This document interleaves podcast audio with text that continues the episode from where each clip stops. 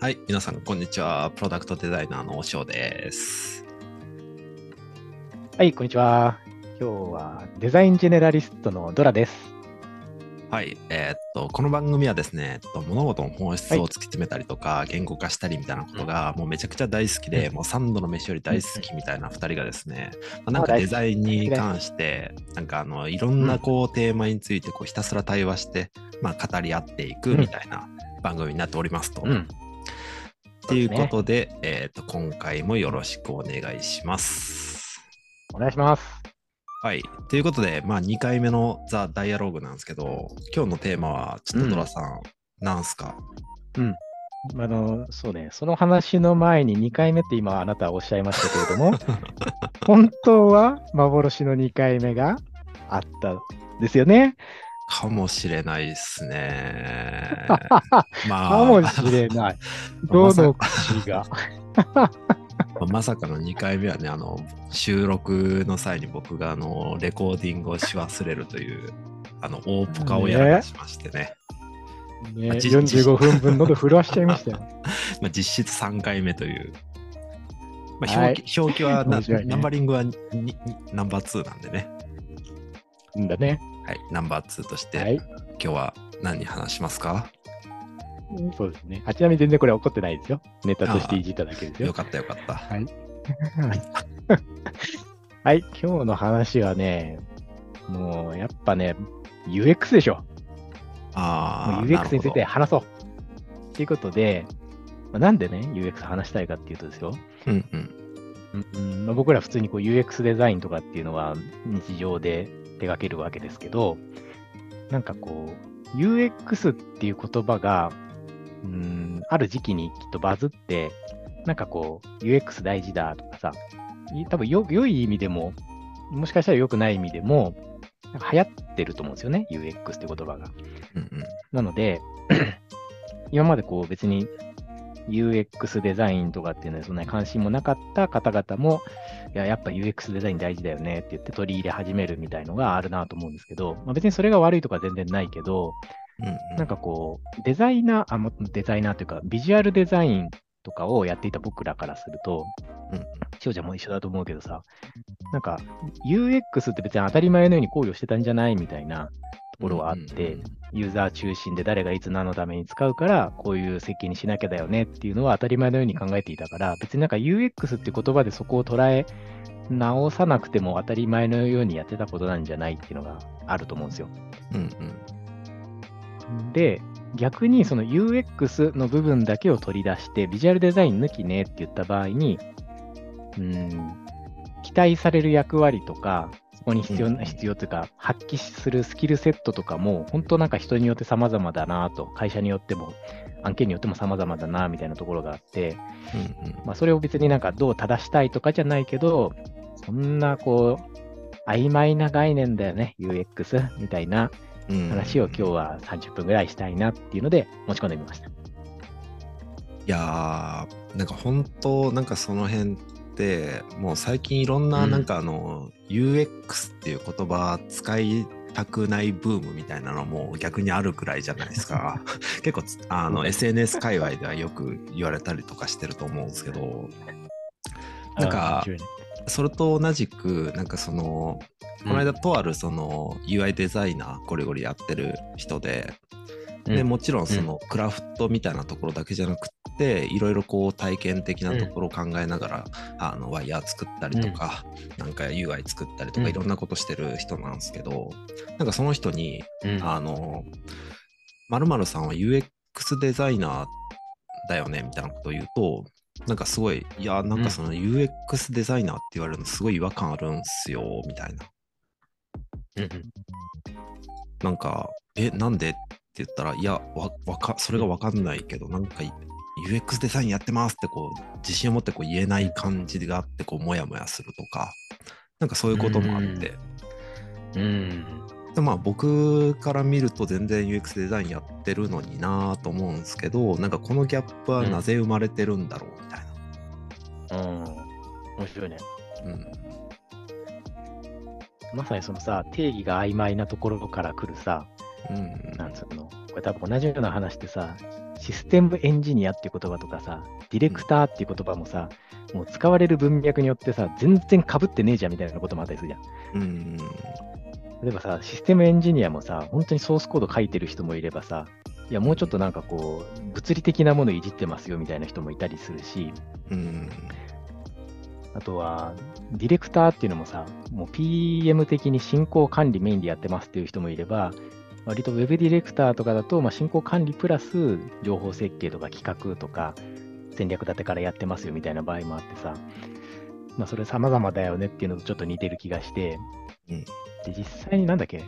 何年だったかな？2000 2007年だったか9年だったか、すいません、これデザインスクールで僕、いつも資料見ながら言ってから曖昧なんだけど、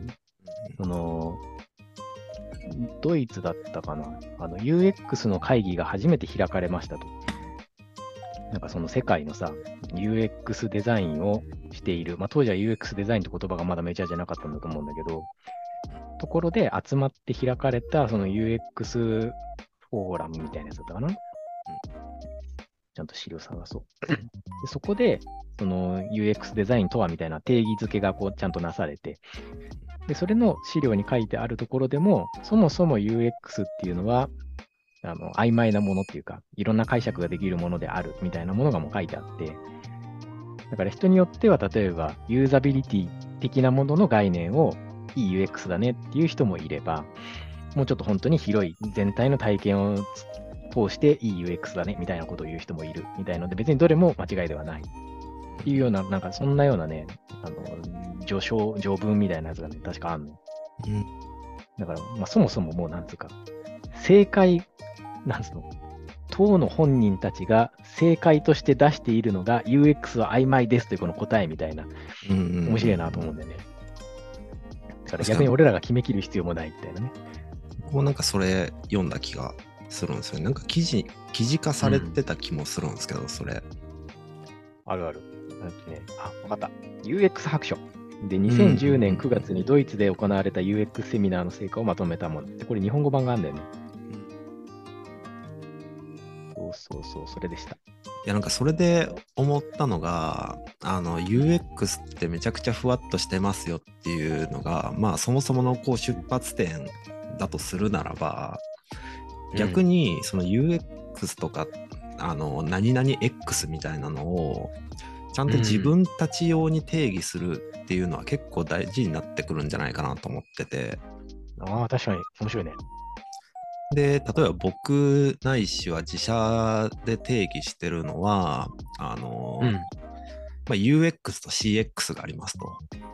うんで、まあ、それがベン図のようにこう重なってますみたいな。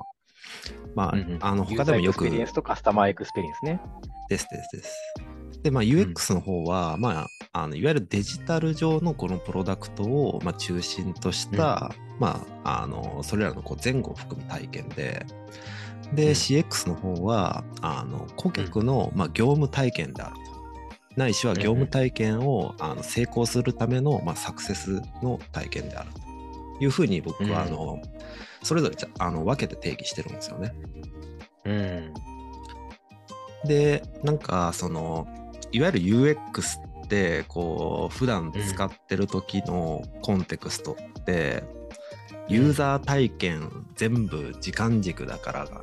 あのちゃんとあの全中語全部考えないとねみたいななんかふわっとした文脈でよく使われる気がするんですよ。うんうん。それがゆえになんかえじゃあ何？えっと営業とかあの、なんかカスタマーサクセスとかそっちの方にもう何かしら実務上でやらないといけないのかみたいなところとかで多分そういうなんかあの、何かしらのこう思い込みというかその先入観というかみたいなのがあって、あの自分は UX をやってない、やってたとしてもかなり小さい一部分だみたいなところから自分は UX デザイナーじゃないみたいなアイデンティティになってる気もちょっとしてるんですよね。うーん、なるほど。で、なんかあの解釈が広いがゆえにね。そうなんですよ。なんかあの、うん UX にしろ、その CX にしろ、なんかその双方の,、あのメインで置いてるドメインがあると思うんですよ。UX だったらデジタルプロダクト、CX だったら顧客の業務フロー。で、それぞれのドメインに、あのちゃんとこういう状況かなとかっていう、なんかその思いを馳せながら体験をこうデザインしていくみたいなところが、あの体験、あの、そもそもの体験デザインだと思ってて。うーん、今いいこと言ったね。思いを馳せるね。もう思いを馳せるはね、なんか、もう今日のゴールかもしれないぐらいキーワードだなと思いますよ。いや、本当そうだと思ってて、まあ、なんで、その、うん。ちゃんとその、なんか UX デザインの範囲内、あの、まあ、うん。僕の定義だったら、そのデジタルプロダクトを中心とした、体験の中でちゃんとデザインしていれば、まあ、UX デザイナーっていうアイデンティティになるんじゃないかなとは思ってるんですよね。うんうんうんうん。確かに確かに。まだ、だね、じゃあさっきそのしおちゃんが言ったので言うと、まず会社内においての言葉の定義は定めといた方が、要は認識齟齬がないよねっていうことだね。うんだからさっき言った、例えばディレクターの例で言ったら、うちの会社でディレクターと言ったら、こっからここまでをやる人。で、こっから先をやる人は、例えばリサーチャーだよねとか、これは PDM だよねとか、そういうので、こう、ちゃんとこうジョブディスクリプション、言えない、ジョブディスクリプションが書かれるみたいな、うんうん。なんかそういうのがちゃんと取り決めとしてあれば、その社内においては認識の齟齬は起こらないから、同じように UX っていうのも、うちにおいて UX ってこうだよね、みたいなところがあると、なんかこの A さんと B さん、同じ社内の人が、この UX どうしようかって言ってる時に、まずそう起こんないよねっていうので、うん。それすごいいいよね。うんうん さらに、その俺がさっきやっぱいいねと思ったのはさ、いいいいねってなんかあれだね、上からみたいだけど、すげえいいなと思ったのは、その思いを馳せるっていうところでさ、なんかあの、さっきのさ、UX 白書のやつでも書かれてたけど、この UX っていうなんか考え方。みたいのが、その元になってるのが、いわゆるユーザー中心設計でさ、人間中心設計とか呼ばれる、その HCD の考え方で、ユーザー起点でものを考えましょうっていうのがベースにあるから、なんかすんげえ強引に一言でまとめてしまえば、ユーザーを中心に考えてさえいれば、おおむねなんかこの UX を設計しているようなことにはつながるっていうのがいいんじゃないかなとか思ったのよ。いや、本当でそうで。れが思いを馳せるっていうことだよね。なんかユーザーをちゃんと中心に捉えてあの物事をこう設計ないしは構想していけばあのそれがもう、あの UX デザインだと思っててでもちろん、うんそのどこまであの密度を高くやってるかで、あのグラデーションは出,、出るとは当然思うんですよ。うん。ただやってるそのなんだろうな果たしてる役割としてはちゃんと UX デザインをやってるって全然言えるとは思うんですよね。うん。うん。なんでなんかその。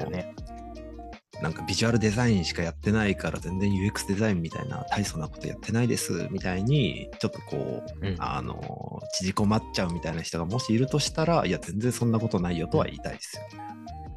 うん、確かに。まさにさそれがさ、俺がさっき冒頭に言ったさ、うん。なんか UX デザインっていう言葉が一人歩きしちゃったがゆえに、うん。なんかデザ今ビジュアルとかを作ってるデザイナーがさ、UX もやった方がいいのかなとか、私も UX デザイン学んだ方がいいのかなってこう特別視する、ある意味要因になっちゃってるんだなと思って、いや別に当たり前のようにそこ考慮するんじゃないの、デザイナーの範疇としてっていううん。ふうに思うんだけど、なんかあれは別人格の人がやるやつ、もしくは新たに01で学習し直さなきゃいけないやつみたいな、なっちゃう感じあるよね。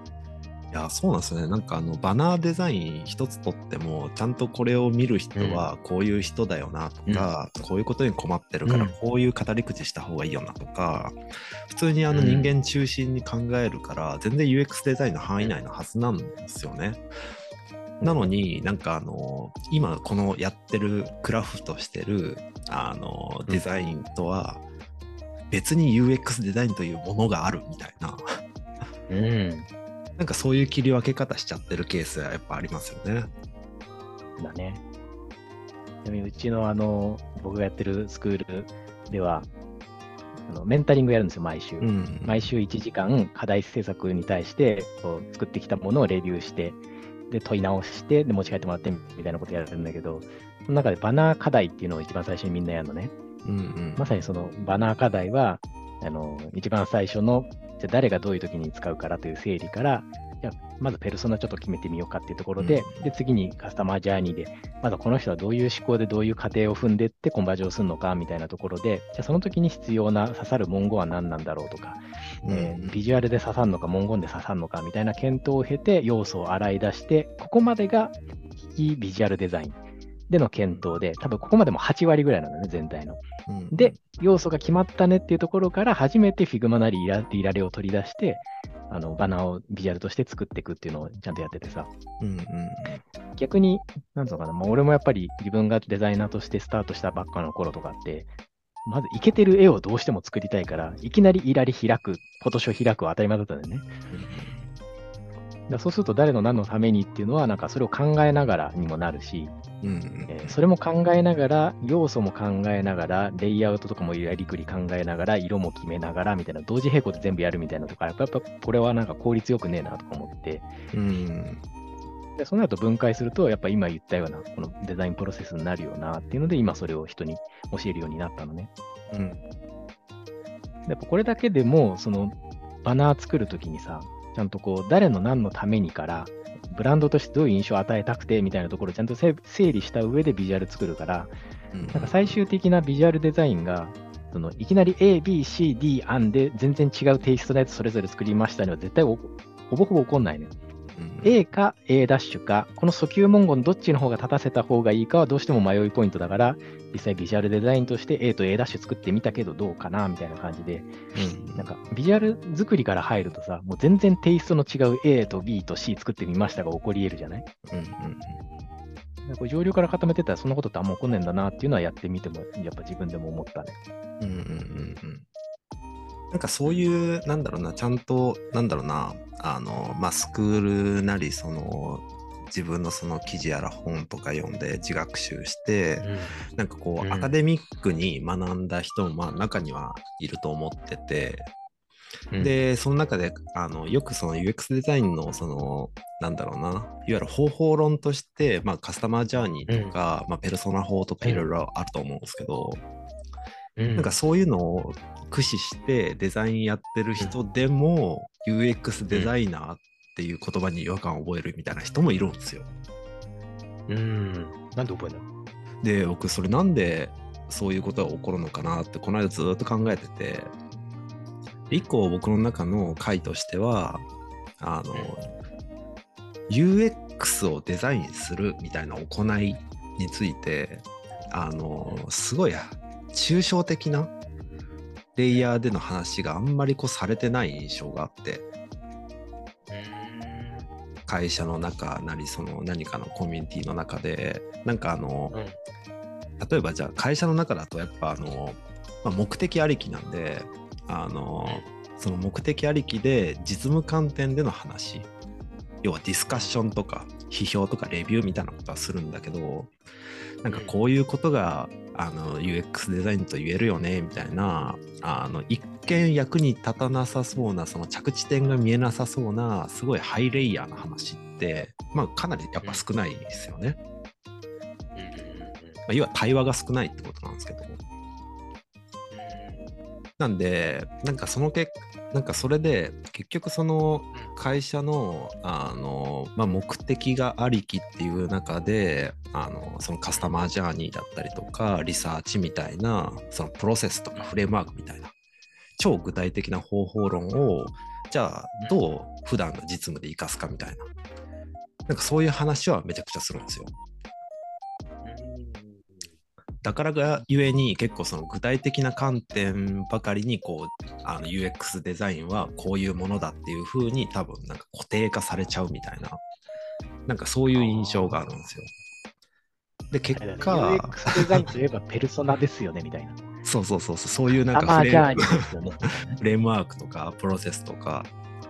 まあ、なんであのカスタマージャーニーとかリサーチみたいなのができるイコール UX ができるみたいになんかそういう捉え方をしちゃうんだろうなと思って。なるほど。確かにそれも一部としてはあるし、実際使う道具の一つでもあるかもしれないもんね。そうなんですよ。なんで別に間違いではないがゆえにちょっとややこしい問題が起きてるなと思って。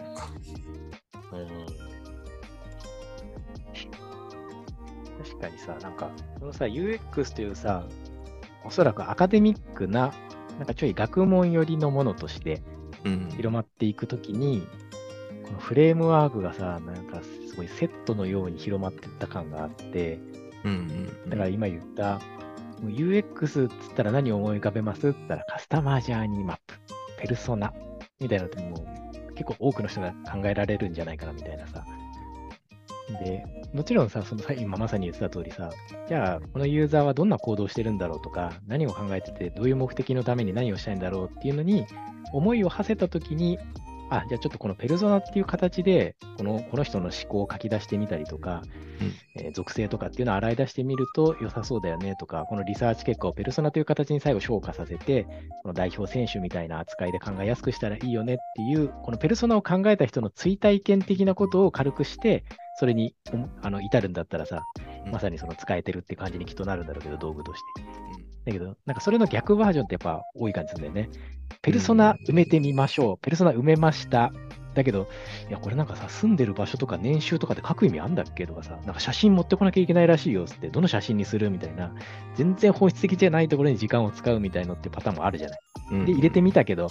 でっていうさ、みんながでっつって顔を見合わせて、とりあえず職場のこの、みんなの見えるところに貼ってて、うんいつでも見えるようにしようぜって言ったんだけど、誰も見ないみたいなさ、実際俺それあったのよ、本当に。前にあの、協協力してたさ、企業さんのオフィスでさ、ペルソナが3人分ボンボンボンって壁にでっかく貼ってあるんだけど、誰もこれで論じたことがないよね。うんうん。まあ、ななるよね、みたいなこともあって。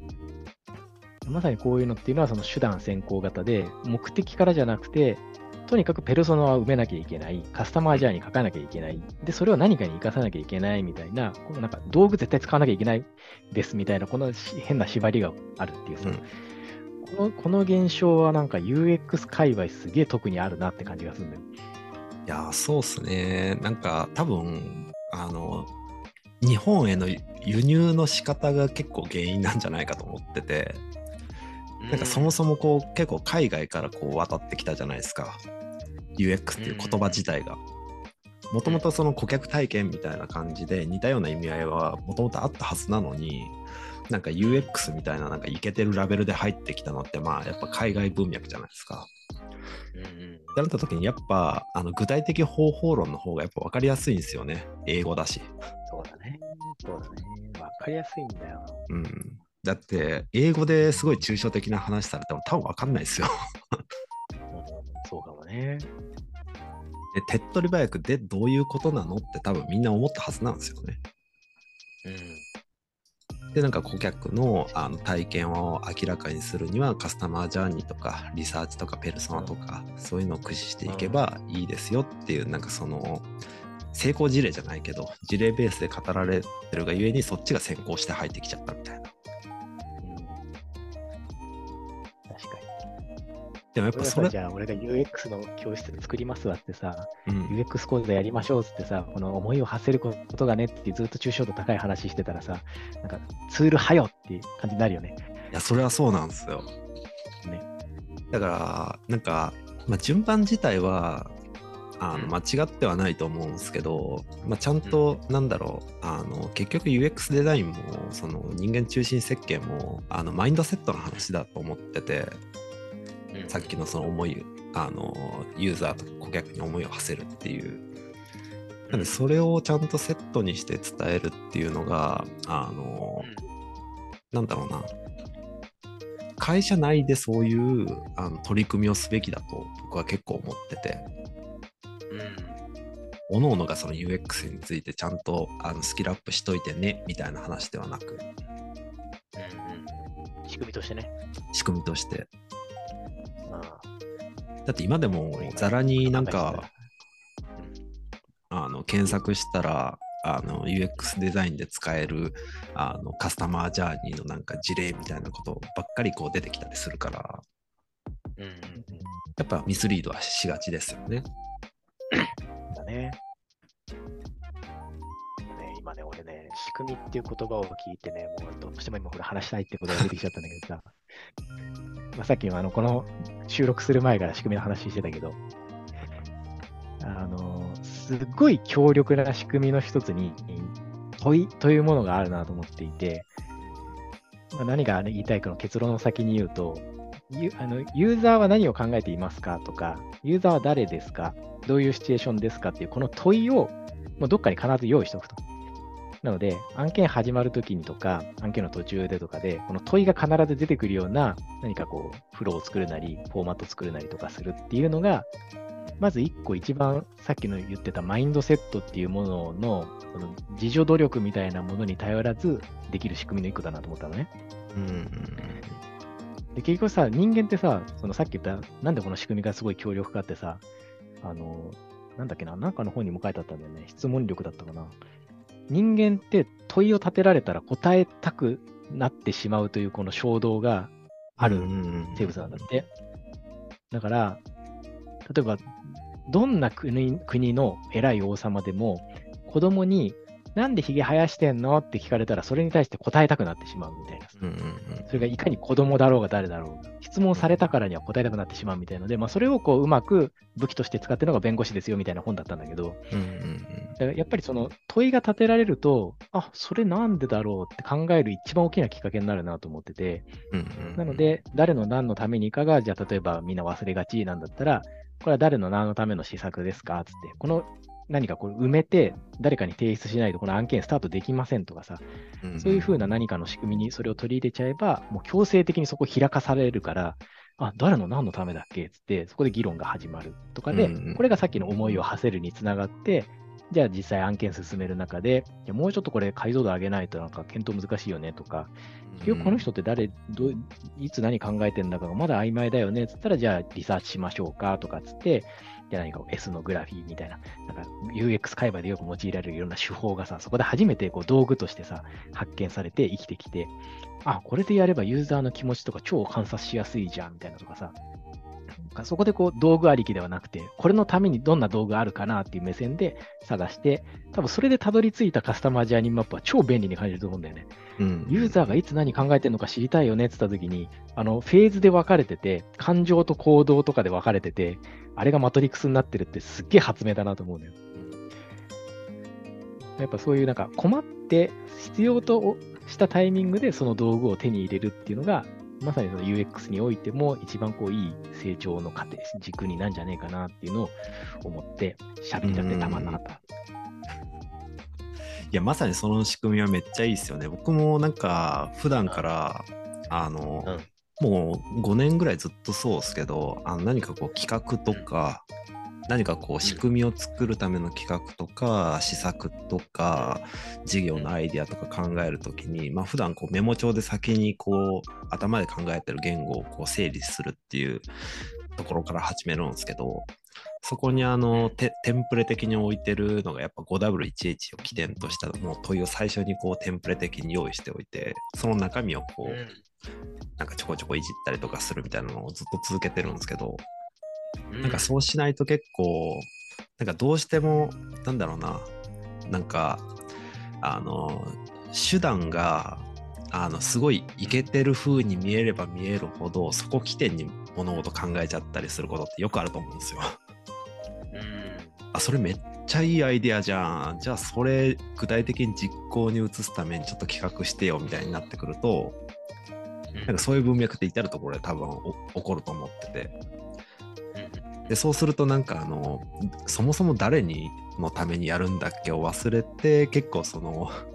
あの手段ありきで物事を考えちゃって結構引っ張られることよくあるんでやっぱ普段からそういうのをこう仕組みとしてメモ帳のテンプレに用意しておくみたいなのは結構いいかもしれないですよね。確かに。僕今言いたい言葉に3つ出てきたんだけど、全部覚えてるままで言い切れるかな、これ今。1個はね、その手段のあのあメモ帳に書くってやつね。うんそれは、僕もあのフレームワーク開発しまして、自分で。ゴールの可視化っていうので、皆さんこれググっていただければ、僕がやったセミナーの記事が多分出てくるんですけど、まさにその、これをやる背景は？とか、で、誰の何のためにどういう施策をしますか？みたいな。なんかそこら辺がもう、あらかじめマインドマップの形式でね、ボーンと用意されてるっていうのを自分でも作って、毎回それをどんな施策をやる前にも、もう本当別にプライベートの何かでもいいよ。何かを買おうと思った時でもいいけど、それで一回自分で言語化するみたいなのを俺もすげえやってて、それによって本当にあの問い問いによって理解がはかどるし、解像度がめっちゃ上がるから、これもう鉄板だなと思った。で、2個目、まだ覚えてる。5W1H は本当にすげえよね。あなんか、が 5W1H ってさ、いろんな面白さがあるなと思うんだけど、まずはいつどこで何をっていう、そのこれだけ埋めればというものがこんなに必要最低限で揃っているっていうのが、鉄板で、なんか、こんな便利なものがあっていいんでしょうかっていう感じの塊でもあるし、逆になんで 6W にならなかったんだろうっていう、なんで1個だけ H になっちゃったんだろうっていうところも面白いなと思うんだよね。ハウみたいなさ、お前だけ W 語れればよかったのにみたいなさ、このちょっと面白さもあるし、で、もうもう一個はなんか日本語でなんでそういうのがちょうどセットではないんだろうっていうので、うん英語ではさ、その W から始まるつながりで少なくとも 5W まではさ、揃ってるのにさ、日本語で言うといつどこで誰がって別に頭文字も何も被らないさ、漢字も頭になんかみんな同じのがつくもなくさ、なんかこれがこう英語でなぜそれが同じくくりとして、まあ、同じくくりっていうかね、その WH から始まるみたいなさ、その共通点を持ってるのかっつうのがすげえ面白いなと思って、ちょっと言語学みたいなのを勉強してみたいなと思いました。いや、5W1H は本当、あ、3つ目あるんでしたっけ？いや、えっとね、3つ目あったんだけどね、もうもうすでに思い出せない。43を超えると出てこないさ、こういうのも。ああ、忘れちゃったな。いや、本当 5W1H 最強だなと思ってて、で僕、その中でも特に、あの、なんか毎回全部をこう網羅してあの詳細にこう考えていくことができる場合もあればできない場合も結構あると思っててその会社の状況によっては、うん。まあ、スタートアップなんかはもちろんそそこまでこう丁寧にこう精査してるあの時間とかもないんで。なんで僕が一番重要視してるのはその中でもあのホワイトえーっとフーとハウ。この3つですね、うん、その心。は。いや一番あの特に体型だった理由があるわけでもないんですけどやっぱり誰っていうところはまず絶対外せないじゃないですか、そもそものあの UX デザイナーのあの理論的に人間中心設計誰を思い浮かべるかだからね。ですです。でまずなぜあのホワイが特にその時点でめっちゃ重要だと思っててやっぱなぜねなぜやるかっていうところがあのさっきもそのずっと言わ言ってたあの目的思考のところだと思うんですよ。うん。やっぱ目的がないとやっぱ手段ありきであの考えちゃうことにもなると思うんでやっぱそこのホワイを突き詰めるっていうのはめちゃくちゃ重要ですと。でその次にようやくハウの部分が来るかなっていう。でこの3つさえ押さえておけば大抵のことはなんか大外しというか大こけしたりとか致命傷になることはまあ少ないかなとは思うんですよね。確かに。もう今のフーと Y のこの順番とかにもうさ、うん、アリーナが今絶賛の嵐ですよ、ね。総立ち。アリーナ総立ち。ほんとその通りだよね。で Y は、なんか、なぜがさ、一番こう逆に見落としがちなのって Y だなと思ってて、いや、What と How とか、えっと、何をどのように伝えるかは、そもそも絶対それって施策においてさ、あの、考えないとそもそも施策としてね、プロモーション施策だろうが改善施策だろうができないから、うん何をどのようには絶対自然についてくるから、むしろそっちが先行しちゃって、えなんでなんだっけって言ったときに、誰のなんなんでのを解決するんだっけとか、その部分がパツンと抜け落ちて、とにかくこれを発信したい、こういう手段で、みたいなうん。のはよく先行しがちだから、逆にまさにその誰にな、誰にやるのか、なぜやるのかっていう部分が明らかにするっていうのがセットになると、まあほっといてもついてくる What と How にプラスして誰のなぜっていうこれがなんか一番こうちゃんとぴったりはまるっていうかさ、うんうんこれで最低限のピースにこう漏れがなくなるみたいな。うんのはやっぱ本当あるよね。いや本当この順番がめちゃくちゃあの設計っていうプロセスにおいては重要なんですよねって僕も超実感しててなんかあのなんだろうな昔はやっぱりその何のためにやってるかっていうのを問われた時にあの上司とか同僚の方を向いて仕事してたことはやっぱあったんですよね。ああ、超面白い話だね、これ。誰々さんがやりたいって言ってたからそれのためにやってるみたいな。ああ、めっちゃわかるよ。いや本来そうじゃないだろっていうのが、まあ、UX デザインのははずなんだけど、まあ、ついついやっぱ会社っていう枠組みの中で仕事してると、まあ、PO が常々やりたいって言ってた施策だからあのやるんだみたいな。これを実現するんだみたいな、ついついこうなんかあの誰っていうのを見落としがちになってくるんで、まあ、それを忘れないっていう意味も込めての一番最初に封を置くっていう。面白いね。いい教訓みたいな感じだね。それさ、ほんとすげえよくあるなと思って、なんでこれ作ってんですかとかって、じゃあ誰かに例えば聞いたとして、誰々さんに頼まれたからとかっていうのって、うん、多分もうすげえよく起こりがちだし、まあ別にそれがなんか多いですよ。わね、わ悪いとか責めるわけじゃないけど、今の話をやっぱり逆にちゃんと考えて、えっと、みんなに聞いたら、みんながユーザーのこういう時のために作ってるんですとか、ユーザーにこういう行動を促すために作ってるんですっていうのが、ちゃんと、まあ、みんなが揃うかどうかわかんないけど、みんなが同じ目線でそっちをちゃんと見ている状態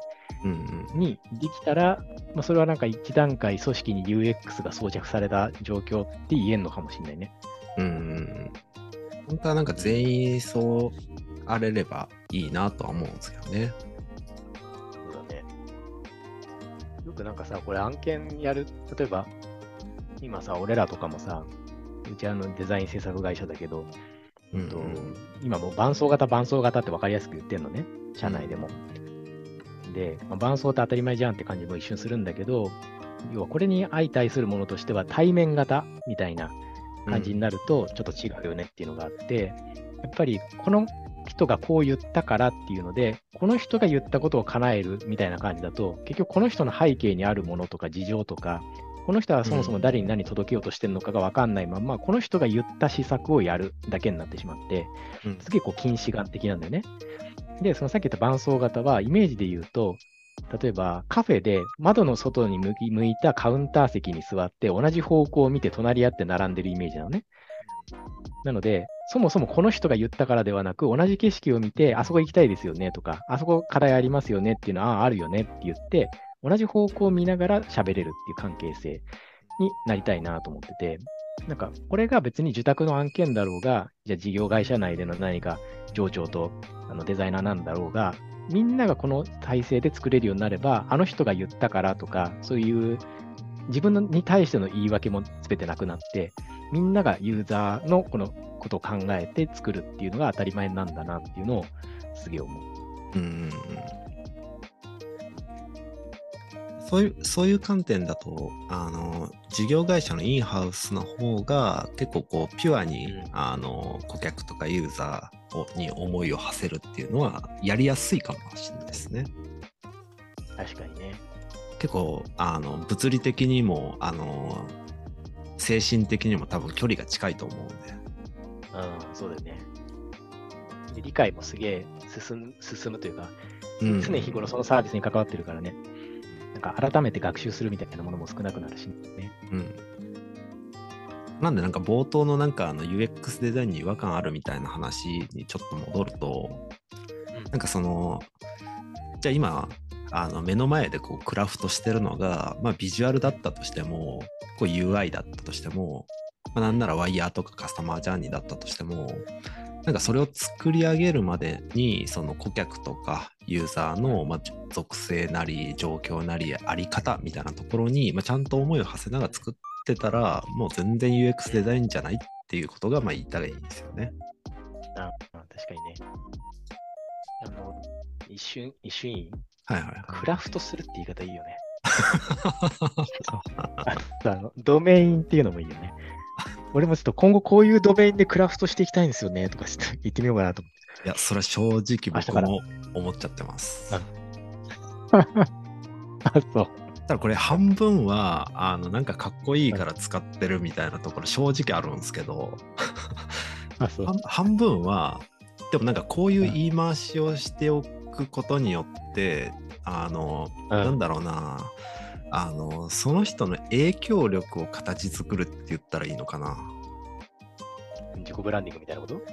ですです。なんか人は結構その何を言ってるかより誰が言ってるかにこう着目しがちっていう人間のそのなんだろうな、うんあの作用みたいなのがあるじゃないですか、意識の。あるある、あるある。でそういうのを真面目に分析した時にやっぱりそういう言葉どういう言葉を使ってるかって結構あの、うん重要になってくると思ってるんで、うん。そういう意味でもなんかそのいわゆるイケてる人がよく使ってるワーディングとかっていうのは、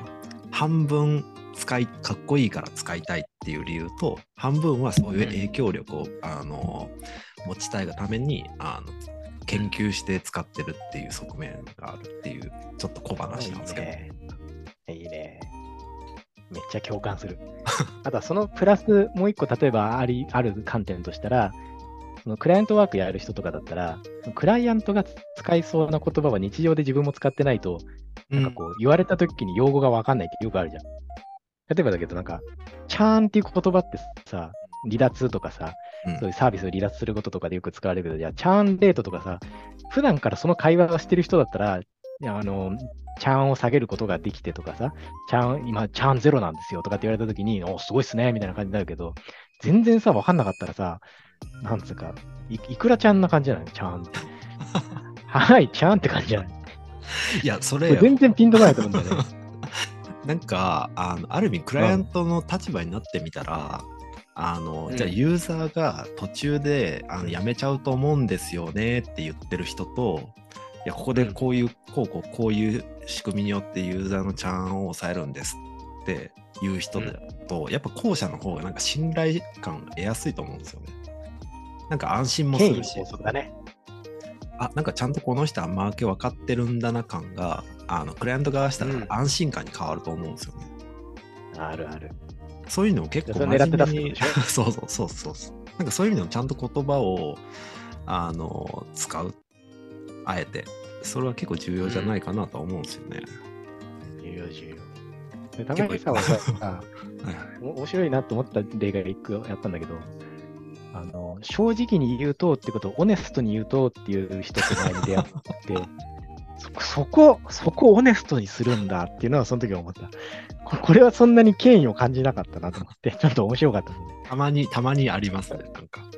まあちょっとやりすぎると、なんかあの横文字使ってるマンって言われるかもしれないんで注意が必要だと思うんですけども。影で言われちゃうからね。適適度にち。なみに、適度にね。ちなみに、俺、あのーまあ、さっきの話はね、全面同意の上で、一個だけ、ごめん、時間内に、俺、これだけもね、もう一個 UX 文脈で言いたいなと話があったのよ。で、よくさ、UX っていうとさ、まあ、ユーザー中心であると。で、ユーザー中心を考えたときに、何かこう、じゃあビジネス的な戦略だったり、ビジネスの訴求したいことと、どうしてもなんかトレードオフにされがちな概念だなと思うのね。ユーザーの利便性取るの？それとも訴求取るの？みたいな感じで、どっちかを取ったらどっちかが落ちるみたいなさ、うん。ことがよくありがちな、語られがちだなと思ってて、で別にこれはなんか、うまくやれば両立もできるだろうなとかとも思うんだけど、まあ、とはいえ、現実世界でじゃあ例えばアプリにおいて、じゃあこういう施策しましょうって言ったときに、どうしてもビジネスの何かこう、目論みが強いさ、色濃い、ユーザーにどうしてもこういうふうに使ってもらいたいのよとかさ、ここでこういう数字上げたいのよみたいな目論みが絶対先行する事例はあると思ってて、でそれはもうビジネスとしてさ、あの営利目的でこう会社を運営していくんだったら、絶対そういうのって避けて通れないと思うのね。なので、なんかそうなった時に UX ってどう扱われるんだっけみたいのが、うん、なんかこう悩ましいお題としてよく聞くなというのがまずあり、で、その時に結局これってさっきのトレードオフではやっぱそもそもないなと思うし、0100でもないなと思うので、じゃあ、この案件の施策自体は確かに、えっ、と、会社のビジネスの意図がだいぶ色濃い案件ですねと、ユーザーにどうしてもそういう行動してほしいんですよねがあるんだから、そそれはそれで叶えなきゃいけない要件の一つなんだけれども、じゃあ、ユーザーはそもそもその時どういうことしてんのとか、そのアプローチをこう、じゃあ例えばこういうバナーを出したいと思ったり、こういう訴求の何かを見せたいって言った時に、ユーザーはその時どういう気持ちなのとかっていうのを考えるのも別にできるじゃない？だから、なんかこう、ユーザー中心の設計をそこにも入れて、なんか、剣山のように使うイメージというか、これ今、推し進めようと思ってる施策なんだけど、ちなみにユーザーのことを考えてみると、えーその時どういう気持ちかなって、問題ないかなとか、ネガティブな印象を受けないかなみたいなのを検算しに行く。で、そこでなんか大きな支障があるんだったら、じゃあここだけは最低限ケアしなきゃだよね、みたいので、なんか、ああの必要最低限のこうバランスが取れればいいと思うんだよね。でもっとこの目論見が少ないとき、純粋にユーザーに役立つものだけを提供しましょうとか改善しましょうというときには、このバランスが逆ぐらいになって、もう UX 観点がほとんどなるみたいのもあり得るなと思って、なのでなんか、ここがこうトレードオフではなくて、どんな案件でも UX 的な、まあ、ユーザー中心的なって言った方がいいのかな。この設計、考え方っていうのは取り入れられるよねっていうのが思ったことでした。いや、それめちゃくちゃちょっと続き話したいなと思ってて、とはいえちょっと時間がもう完全に過ぎてるんで、こっからはちょっとオプションとして聞いてもらう感じで、ちょっと延長してもいいですか？何？そういう自由聞くんだ、面白いね。さっきからタイマー何度もオプションで どんどん延長しますよね。さっきから何度もあのバックで流してるタイマーをこうちょこちょこ延長こっそりしてるんですけど。そうだね。いいよ、別にちょっと時間の枠は決まって。お、いいよ。いや、その、いや、これめっちゃあるあるの話で、みんなぶち当たる事柄だと思うんですよ。その短期でビジネス的なあの目的達成のためにやりたいことと、とはいえそれをやっちゃうとあのユーザー体験を阻害しちゃうみたいな。あの UX 側とビジネス側の対立って全然あるあるだと思ってて、で、この問題に関しての解決策ってあの結構難しいと思ってるんですよ。要は、うん、あの一 UX デザイナーだと解決しきれないかもなっていうのをちょっと思ってて。っていうのはこの話って結局はあの短期のビジネス的なあの利益と、あの長期の UX に対するこのひいてはこうブランド体験に対する既存のあの、相反するところをどうあの、えー、意思決定するかって話だと思うんですよ。うん、それはさすがに UX デザインのレイヤーよりちょっと一個上のレイヤーの話をしてると思ってて。うんうんうん経営というか事業レイヤーの話に近いと思うんですよね。うんうんうん、なんでそこをもしちゃんとなんだろうなあの前そのいう問題に立ち向かう時はやっぱその PDM みたいな、うん、あのロールのところにどれだけこうデザイン視点というかあの人間中心設計の考えが装着されてるかっていうところが結構一個分水嶺になりそうだなとはちょっと思ってるんですよね。なんかあれだね、めっちゃ実体験から来てます的な熱がこもったコメントだね。いやー、まさに。いや、なんかぶっちゃけ、その、あのビジネス側の言語を使って、こうこうこういうあの、うん、あの既存があって、それがどれぐらいこう跳ね返ってくるんですよみたいなところを語れないことには、やっぱこの問題って解決できないんですよね。うんうんうん。なんかたまたまなんかあの、U、あの UX をを担保する方を取ろうみたいな感じで、あの、うん、あのなんか UX デザインがこう担保されることもあれば、じゃあ次回はやっぱりビジネス側が担保されたりとか、その都度その都度になっちゃうみたいなことは、やっぱ場当たり的になんかなっちゃうことって結構あって。うん。なるほど。結局正解ないじゃないですか、この話って。正解ない。もしかしたら単形ビジネス側のあの定量数字に瞬間風速的にコミットした方がいい場合って結構絶対的にあると思うんで。そうだよね。ってことはさ、そこにさ、まず答えないじゃん、前提として。うんうんうん、で、常にどっちかだけに、片、あ、まあど、どっちかだけにつか、案件によって強さがこうやって変わるっていうのも、もうもう生ものみたいなものでさ、あるじゃない？って言ったときに、これを、なんつうのかな。じゃあ何によってこれがコントロールされて、とはいえ結果どこに毎回落としどころを持っていくかっていうのが、この経営だったり組織だったりの、なんつうか、ビジョンだったりとかさ、いわゆる行動指針的なさ、自分たちは何を大事にしてんだよねっていうこの共通のスタンスみたいなものがそこの落としどころを決めるときに一番なんか効いてくるのかなって今聞いてて思ってさ。あとにかくビジネスメリット取りたい人たちが集まった集団だったら、結構そこのなんか両方の観点考えるんだけど、結局落としどころは大体ビジネス強めみたいな感じで、毎回毎回落としどころが持ってかれるけど、基本的にはユーザー中心で考えたいよねっつって UX の俺らちゃんとこう意識してるよねっていう人たちが、とはいえビジネスも大事じゃんっつった時には、その割合が逆になるかもしれないみたいので、うん、正解はないけど結果が傾向でチームごとに見えてくるみたいのはあんのかもしれないね。うん、やっぱりビジネスっていうゲームルールの中であの我々やってるんで、やっぱりその短期的なそのビジネス成長が見込めるっていうのは、ある種やっぱ正義な側面ってあると思うんですよ。会社でやってるってなった時に。まあ、だから、だからこそ僕はどっちかっていうとその UX デザイナーに関しては、あの、エシカルさを忘れないっていうのはめちゃくちゃ大事だと思うんですよ。エシカル、ここで来る。